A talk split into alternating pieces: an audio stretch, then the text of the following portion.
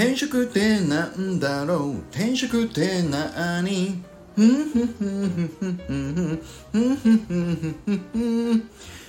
お兄ちゃんテリーおはようございます。シカラーです。今日もスタイフを取らせていただきたいと思います。よろしくお願いします。今日は月曜日ですので、俺流転職の回になります。よろしくお願いします。で今日は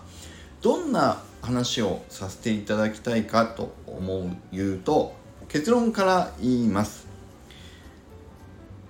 営業っていうのは軍隊で言ったら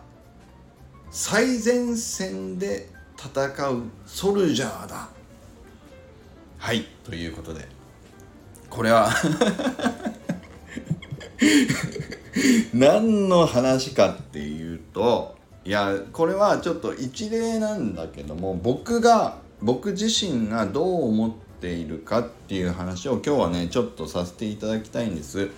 でそれを聞いてまあ皆さんがどう感じるかっていうのはそれぞれなんだけども僕はそう考えて自分のキャリアを再構築しようと思ったんですっていうことをちょっとねあの実例としてちょっとお話しできればと思いました。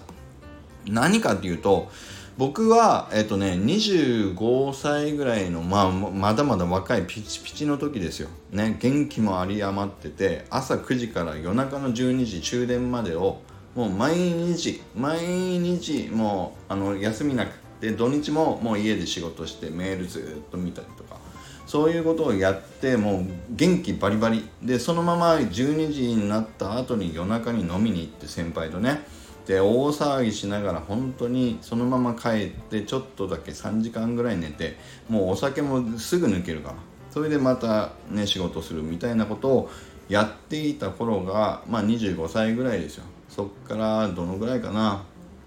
7年ぐらいやったのかな。でそれ営業をやっていた時に僕はふと考えたことがあったんで今日はその話をしたいと思います。ね、何かというと僕はそういう生活を営業でやっていてでもちろん売り上げも立てたしあのしっかりね毎年毎年成績も上げていったっていう営業をやっていったんだけれども僕はえっ、ー、とね思ったんです途中でこれって僕は自分の身を削っているなと思ったんですよ。ね。何かっていうとお客さんに対して僕が最前線に立ってクレームがあったらもちろん僕が受けるしそれを受けて社内の後ろで控えてる皆さんにこれってどういうふうに対応すればいいですか？答えをください。答えをもらってそれをまたお客さんに届けていって解決に持っていくっていうトラブルシューティングと呼ばれるものもしながらもちろんその陰で売り上げを立てるプレッシャーも抱えているのでトラブルを抑えつつ別のお客さんとまたその同じお客さんの別の営業さんとかと話をしながら売り上げを作っていって物を買ってもらうっていう交渉も全部やりながらね。そういったお客さんに関連する全てを一手に受け入れるっていうね。そういう対応をずっとしてきたわけです。でもちろんお客さんに呼ばれたら行くしね、自分から逆にお客さんのところに訪問をしてでこういう商談したいんですけどアポイント取らせてくださいっていうそういうスケジュールとかアポの約束のね面接じゃないやミーティングのアポイントも自分で取っていって毎週毎週ねスケジュールを全部埋めていって対応をしてでそのスケジュールを埋めていってる中で急に突発的にトラブルだったりまた別の新しいお客さんに呼ばれてスケジュールの穴を空いてるところを全部調整しながら埋めていくようなそういう生活をしていってたわけです。でそれでもちろん日中は朝9時から6時まで全部スケジュールがびっしり埋まってるのでその合間にメールを見れないものは全部6時に帰ってきてからメールをやっと開き始めます。ね、100通とか150通とかそういうもんですよ。でそうするともちろん当たり前に8時9時10時11時12時ってね夜中かけてやっとメール処理が終わっていうそういう生活をずっとやってた時にそれってもう身を削る行為だなって僕は気づいたんですでこのあと僕がキャリアをどういうふうにキャリアっていうかね僕の仕事のやり方をどう設計していけばいいのかと思った時に僕は想像しました何を想像したのかというとこのまま営業職というものを続けていくのに僕はあと何十年続けられるんだろうと思ったんです。その時だから25歳から7年だから30歳超えたぐらいかな。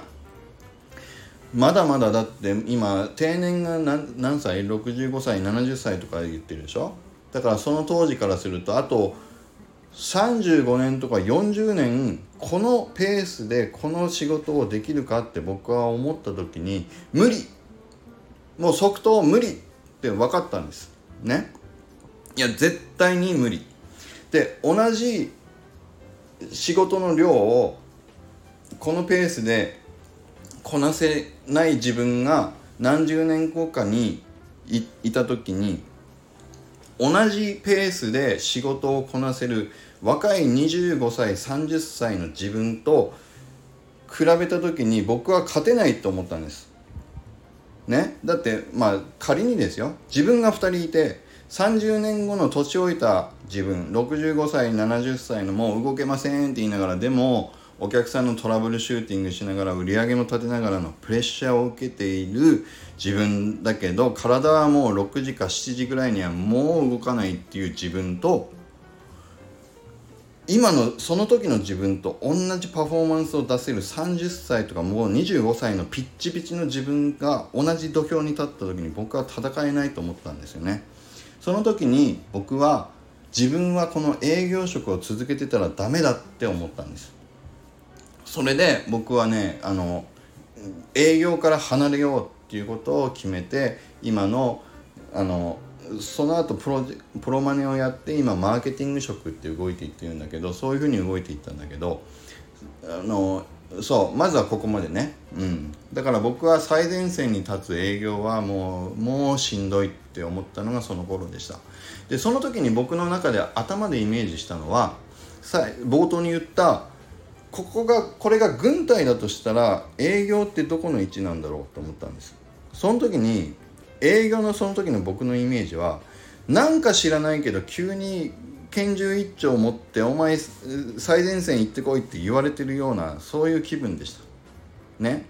で後ろを振り向くと味方は少ないし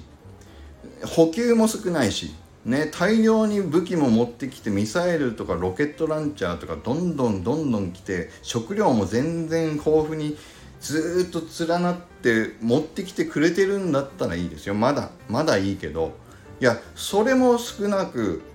味方も少なく補給も少ないけどお前とにかく何かあったらトラブル処理もして何かなくても売り上げを上げてこいって1人ポーンと最前線に放り投げられてる気分だったんです。あもう僕はここで戦えるここの役割を果たせる人間じゃないって僕には無理っていうふうに思ったので営業職っていうのは僕にとってはそういうイメージ。ね、違う会社もちゃんといるだろうけどフォローとかサポートもしっかりしてる会社は別なんだけどあると思うんだけど僕にとってはもうこれは無理だと思ったのでプロジェクトマネージメントとかオーダーマネジメントって本当のバックオフィス側に僕はあの次移ることになります。ね。それってイメージで言うと日本国が満州とかね攻めていった時を考えると最前線はもう本当に東南アジアでもジャングルの中で戦っているようなのが、まあ、営業職とするとバックオフィスっていうのは日本国の中のね机の前に座っててここで攻めるべきとかここ行けとかって言ってるような場所の人たちがまあバックオフィスとすると僕は一旦そっちに行ったわけですよ。ね。あちょっと10分になっちゃいました。もう ということでまあ一旦だから僕にとっては営業職っていうのはまあそういうイメージなので僕は営業を離れようと思ったっていうまあ一例ねそんな話をさせていただきました。なので皆さんもまあ今のやってることが絶対ずっと続けなきゃいけないということではないのでそういう目線でも考えてみるといいんじゃないかと思いましたという話で今日はここまでにしたいと思います。それでは以上になります。いきますよ。力チャージ!今日も力あふれる一日を